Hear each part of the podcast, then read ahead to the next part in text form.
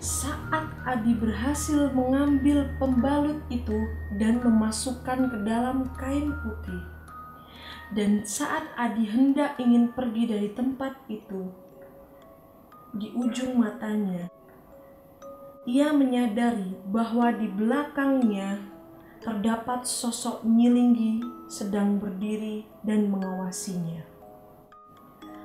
Tangan Nyi Linggi bergerak mencoba untuk meraih tubuh Adi. Adi tak mampu bergerak saat ia menatap ngeri jari-jari pucat menyentuh perlahan tubuhnya. Di saat yang bersamaan, terdengar suara kepakan sayap dari telinga kanan Adi. Seekor gagak hitam terbang melewati antara Adi dan Nyi Linggi, lalu hinggap di nisan Ayu. Burung itu menatap tajam ke arah Adi, sambil mengeluarkan suara khasnya burung gagak. Ia terbang mendekati Adi. Adi berteriak ketakutan sambil menghindari cakaran burung itu.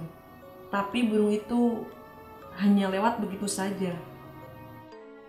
Terlepas juga kuku Nyi Linggi yang menancap di pundaknya. Ia menghindari gapayan tangan Nyi Linggi, lalu menghindar dan lari secepat yang ia mampu. Adi berlari tak tentu arah, walaupun kabut menghalangi pandangannya, yang ia pikirkan hanya lari sejauh mungkin. Hingga tiba-tiba, sebuah siluet hitam muncul mendadak. Adi tak mampu menghindar dan kemudian jatuh terguling-guling. Ia langsung bangkit. Matanya melihat ke sekeliling, mencari sosok Nyi Linggi dan makhluk berdarah itu. Sayangnya, makhluk tersebut tidak terlihat di mana-mana. Sekelilingnya hanya kabut tebal dan tidak ada suara apapun. Sekarang, di depannya nampak gundukan tanah. Ya, kuburan baru lagi. Adi terjatuh saat menghindari gundukan tersebut yang muncul tiba-tiba di antara kabut tebal. Seketika Adi panik. Takutnya, ia hanya berputar-putar di tempat. Tapi setelah ia mencermati lagi kuburan tersebut, ia lega karena ternyata itu kuburan yang berbeda. Sebuah batu nisannya sudah dipenuhi dengan lumut. Dengan pelan, ia mendekat, bersembunyi di balik batu nisan tersebut. Di kesempatan ini, ia gunakan untuk mengatur napasnya dan menenangkan detak jantungnya. Tak lupa, ia juga memastikan pembalut yang berbalut kain putih masih berada di kantong celananya. Kepakan sayap itu terdengar lagi, dan tiba-tiba muncul gagak hitam itu lagi di balik kabut yang tebal.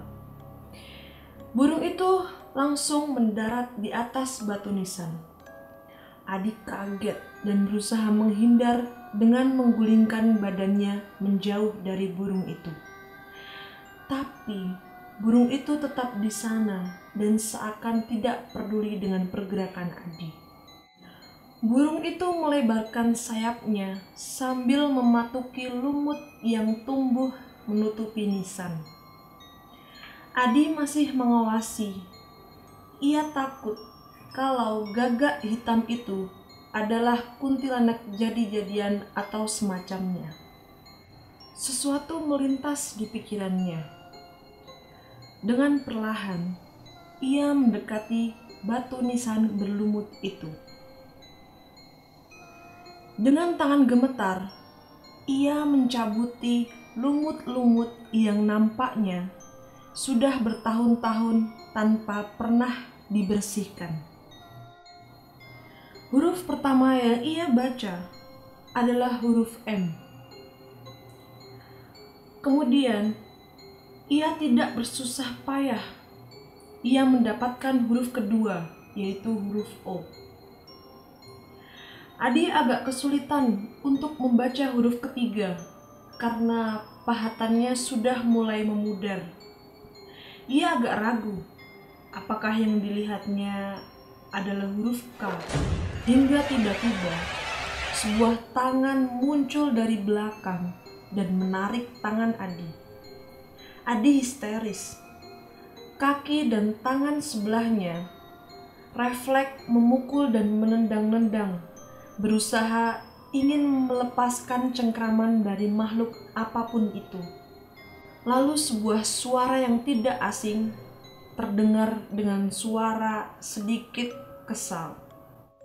"Hormatin orang yang sudah mati, boy." Adi membuka matanya. Orang itu berdiri tegak tepat di belakangnya. "Ayo gerak, waktumu gak lama lagi, boy," kata orang itu sambil bergerak menjauh. Adi mengikuti orang itu dari belakang dengan langkah yang nampaknya terburu-buru. Kabut tebal masih menyelimuti mereka, tapi orang itu seperti sudah tahu arah jalannya. Firasat Adi mengatakan bahwa di belakangnya seperti ada yang mengikutinya. Tapi setelah ditoleh, yang dilihat hanya kekosongan. Kalian pasti tahu orang itu siapa? Ya, Moka. Saat ini kabut sudah mulai menipis. Tapi dengan menipisnya kabut sama sekali tidak membantu, malah membuat suasana semakin mencekam. Adi berkali-kali terjatuh, tapi Moka tidak peduli, menengok pun tidak. Ia masih terus berjalan, hanya sesekali melihat jam di tangannya dan menyalakan rokok. Semua dilakukan sambil berjalan. Sosok kuntilanak seringkali muncul di balik pohon. Adi sudah tidak memperdulikannya. Ia juga tidak memperdulikan sosok yang terbang dari dahan ke dahan. Nyalinya kembali teruji saat tiba-tiba terdengar suara perempuan tua sambil menyanyikan tembang Jawa. Suaranya pelan namun terdengar jelas.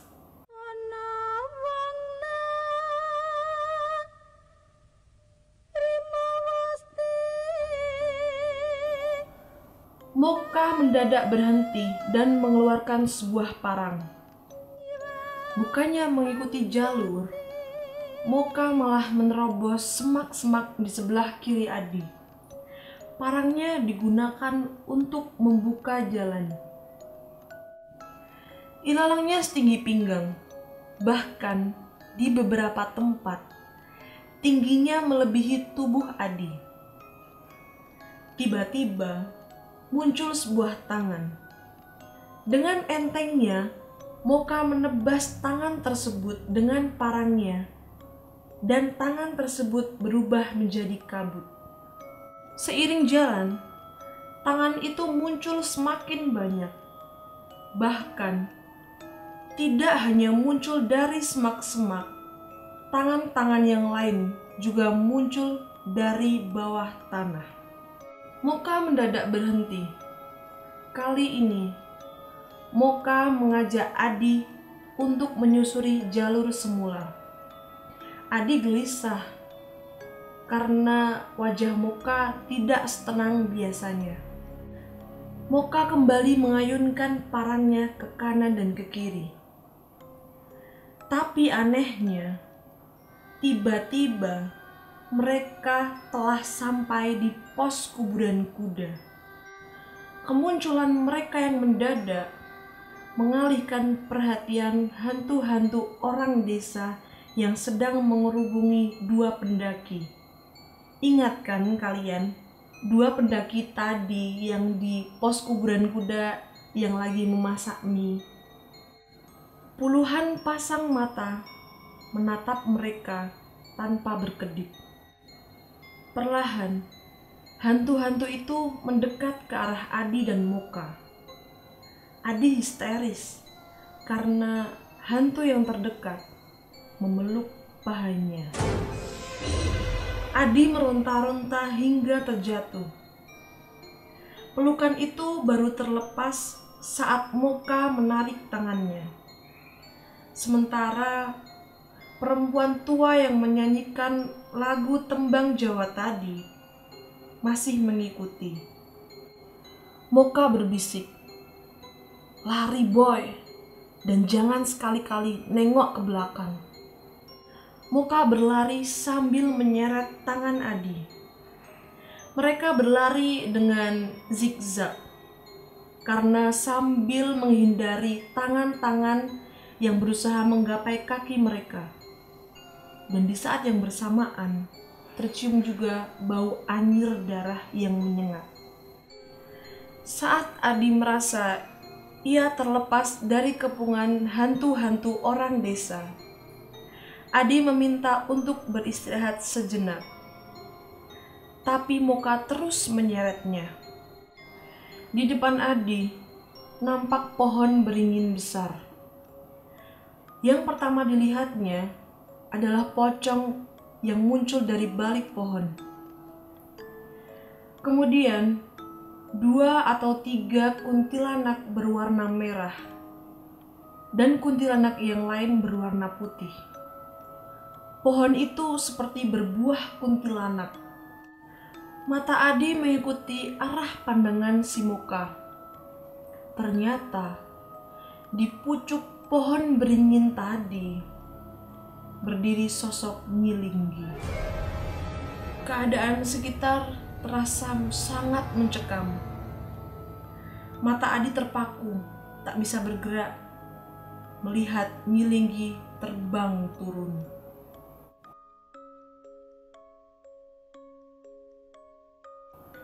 Moka agak mundur dan menghalangi pandangan Adi dari Nyi Linggi.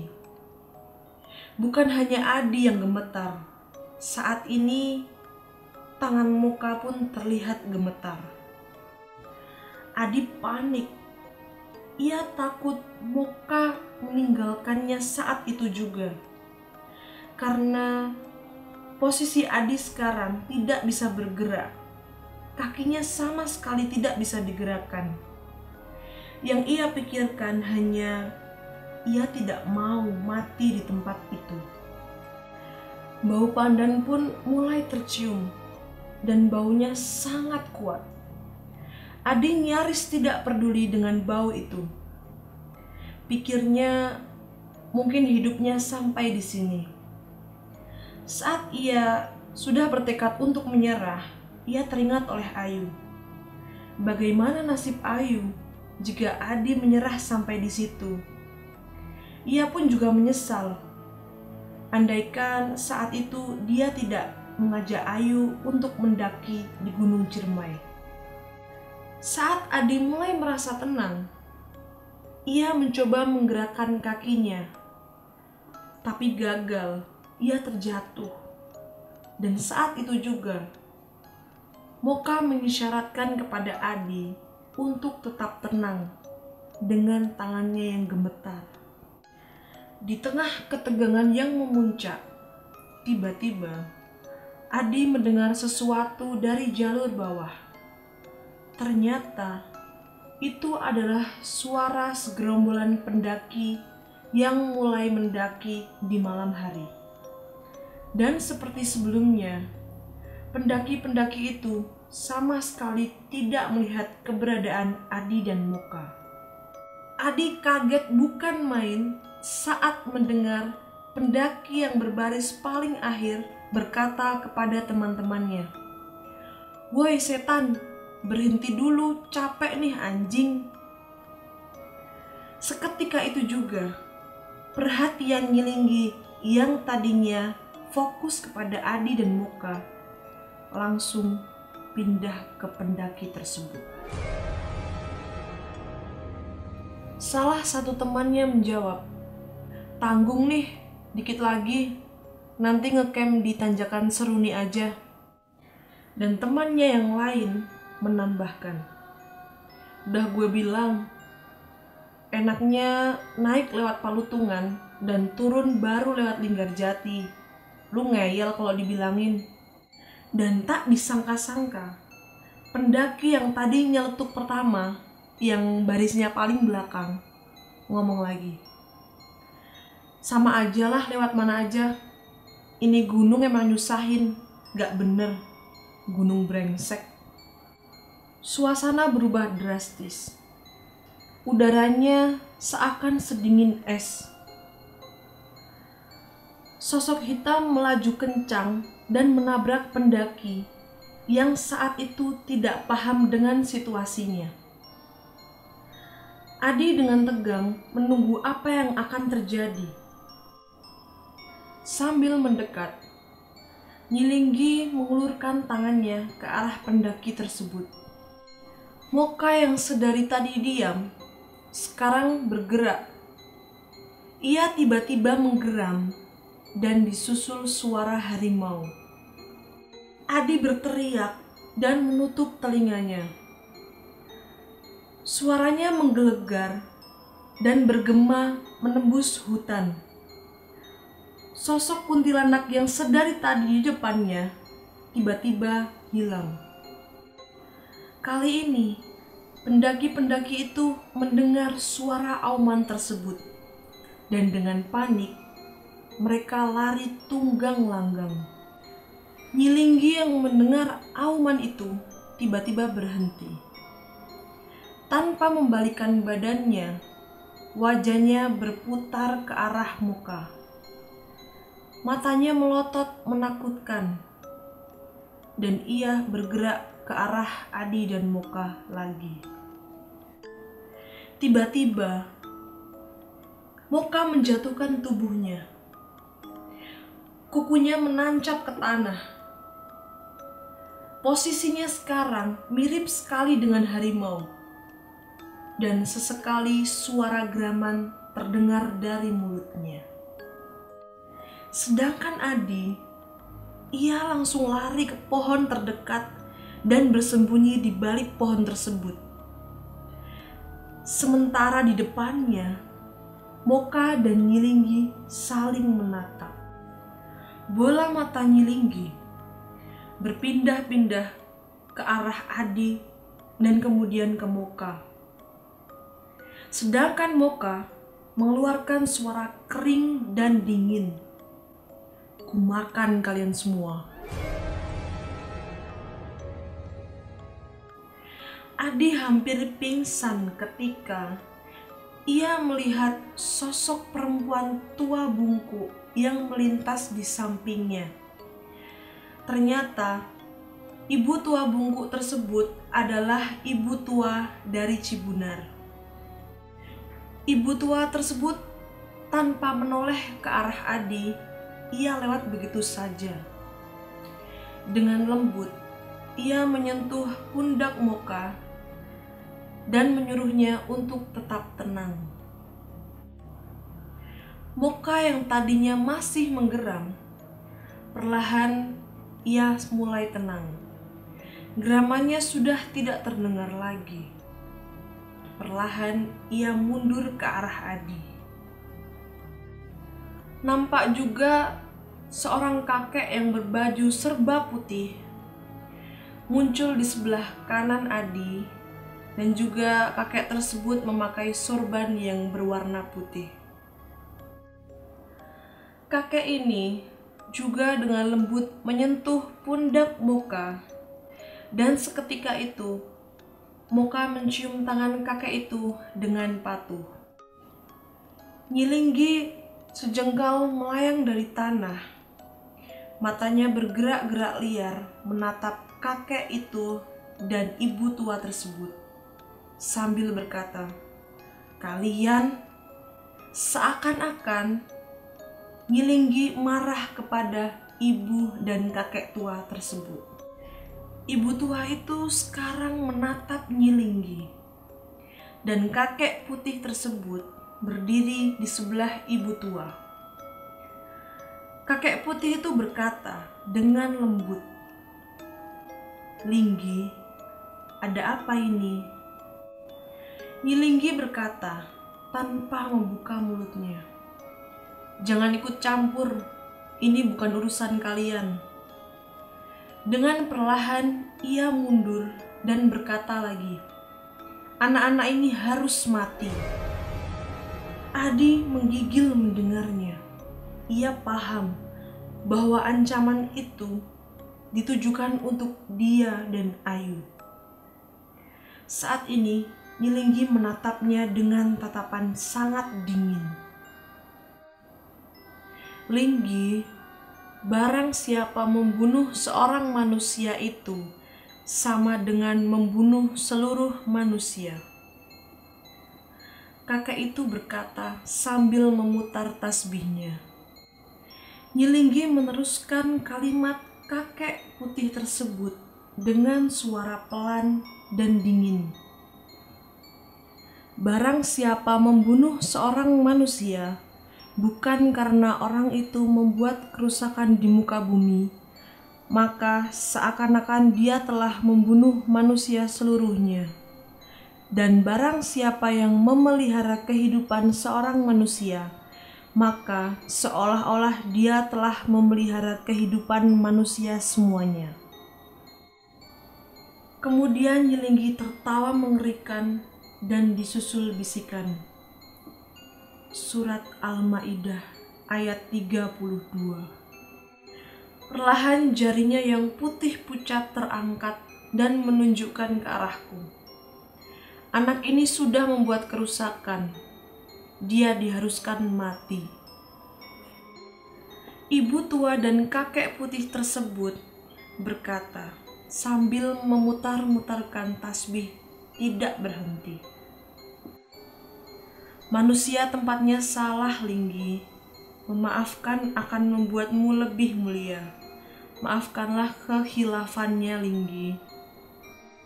"Jangan ikut campur," bentak Nyi Linggi sambil menunjuk ke arah kegelapan, tempat kalong wewe menunggu sejak tadi. Tiba-tiba, wajah kalong wewe tersebut sudah berada di depan wajah Adi.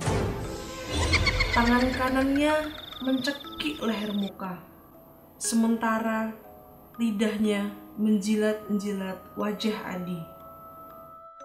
Sebetan tasbih ibu tua tersebut hanya mengenai ruang kosong. Kalong wewe itu sudah hilang, disertai suara cekikikan yang terdengar di kegelapan. Muka terbatuk-batuk keras dan lehernya menghitam. Saat ini, kakek putih tersebut maju selangkah mendekati Nyi Linggi. Ia berkata, "Lepaskan anak ini, pergilah Linggi." Suara kakek tersebut terdengar pelan dan berwibawa. Nyi Linggi memiringkan kepala dan memandangi kakek itu dengan tajam. Sambil tersenyum, ia terus berkata, "Mati, mati, mati." Adi kembali meremas dan menutup telinganya saat suara kalong wewe tersebut terdengar lagi. Kalong wewe yang menjijikkan tersebut sekarang berdiri tepat di depan ibu tua. Di depan kalong wewe tersebut nampak ibu tua sedang memejamkan mata sambil berkomat-kamit membaca doa dan memutar tasbihnya. Semakin cepat ia memutar tasbihnya, semakin keras juga teriakan kalong wewe menahan kesakitan. Dan dengan diiringi ibu tua membuka mata, suara kalong wewe yang menjerit kesakitan semakin keras dan hilang menjadi abu. Nyi Linggi yang melihat kejadian itu tetap terdiam, tapi kemarahannya mulai nampak dari wajahnya. Aura murkanya meledak dalam keheningan. Perlahan Bibirnya yang selama ini tertutup, kini mulai terbuka dan mengatakan suatu kalimat yang membuat kakek putih semakin waspada. Nyawa bayar nyawa. Kakek putih tersebut kemudian memberi isyarat kepada Moka dan ibu tua agar segera mengajak Adi untuk turun dari gunung tersebut. Sebelum meninggalkan kakek putih dan Nyi Linggi di sana, Adi melihat Moka dan ibu tua berpamitan dengan kakek putih dengan mencium tangannya dengan lembut. Adi mau nggak mau harus mengikutinya supaya terlihat sopan dan berbakti. Hanya mencium tangannya saja, Adi sudah merasa aman. Sambil membelai rambutnya, terdengar kakek putih itu berbicara pelan. Kamu pulang, jadikan ini sebagai pelajaran. Jaga tingkah laku dan tutur kata dimanapun kamu berada. Adi mengangguk dengan pelan. Mendengar kata pulang, tanpa sadar air matanya mengalir. Kakek putih itu menepuk pundaknya dan mempersilahkan Adi untuk segera pulang. Singkat cerita, setelah jalan beberapa saat, Adi menyadari sesuatu yang janggal.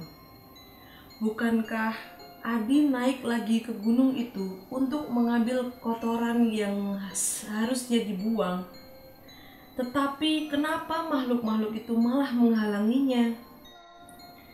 Bukannya mereka seharusnya senang, tapi sepanjang perjalanan mereka malah meneror Adi. Dan itu bukan hanya sekedar meneror, tapi berniat ingin mencelakainya. Seribu pertanyaan muncul di kepala Adi. Benar-benar pengalaman ini tidak akan pernah dilupakan sepanjang hidupnya.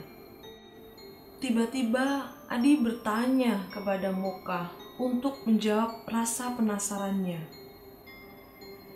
Bang, tadi waktu kita pamitan sama kakek, kenapa Nyi Linggi diem aja, nggak nyerang atau ngapain gitu bang? Moka menjawab dengan ketus, tapi dia tetap menjawab. Bawel lu ya, mengambil kesempatan di saat orang lengah bukan perbuatan terpuji boy. Emang lu pikir siapa Nyi Linggi? Manusia. Setelah Moka menjawab dengan kalimat seperti itu, Adi mendadak malu dengan diri sendiri. Ia berpikir, bahkan makhluk gaib pun mempunyai tata krama. Kenapa dirinya tidak? Tanpa terasa, mereka sudah sampai di Condong Amis, tempat Adi dan Moka pertama kali bertemu. Ibu tua berjalan ke sebuah pondokan kosong. Mungkin ia ingin istirahat. Adi dan Moka kemudian mengikuti dari belakangnya.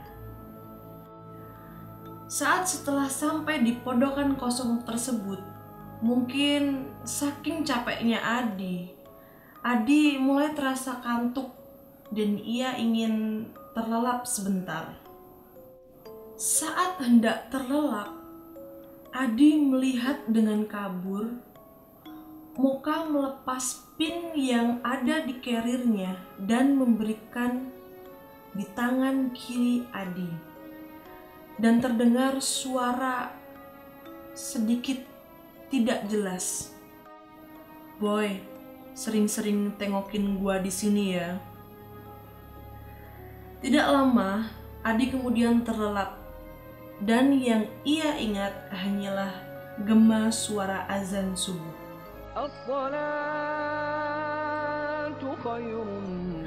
Adi terbangun saat cahaya matahari menyapu wajahnya. Saat ini ia sudah berada di sebuah rumah sakit. Pintu terbuka dan Ia lihat Ayu memasuki ruangan tersebut. Begitu Ayu melihat Adi sudah siuman, ia langsung memeluknya dan berkata, "Maafin gua ya Di, gara-gara gua lu jadi begini." Ayu meminta maaf. "Lu udah gak apa-apa yuk.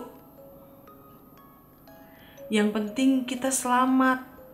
Siapa yang bawa gue kesini yuk?" "Gak tahu juga Di, gue juga bangun-bangun udah di sini." Adi teringat kepada ibu tua tersebut. Dalam hatinya, ia sangat berterima kasih juga kepada Moka.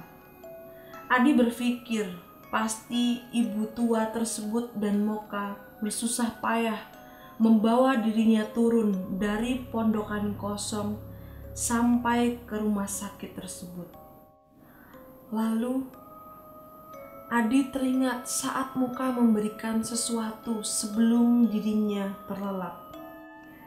"Yuk, lihat pin yang aku pegang gak sebelum aku tidur?" "Oh ada, bentar ya." Ia memperhatikan gambar yang ada di pin tersebut. Sebuah cicak dan sebuah gunung yang makin memudar.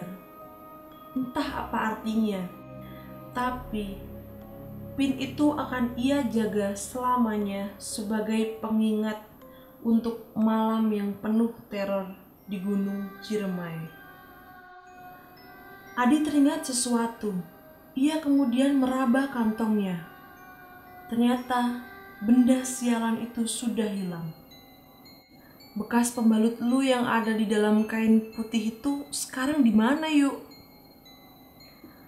Ayu agak terkejut mendengar pertanyaan Adi. "Oh, udah dibuang di tempat sampah," jawabnya. Sejujurnya, Adi sedikit kecewa mendengar jawaban itu. Benda yang susah payah dicarinya, giliran sudah dapat, dibuang begitu saja. Tapi ia sadar, memang disitulah tempat benda itu, yaitu di tempat sampah. Raut terkejut masih terbaca di wajah Ayu. Ia bertanya lagi,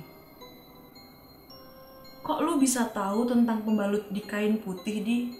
Kan selama ini lu pingsan."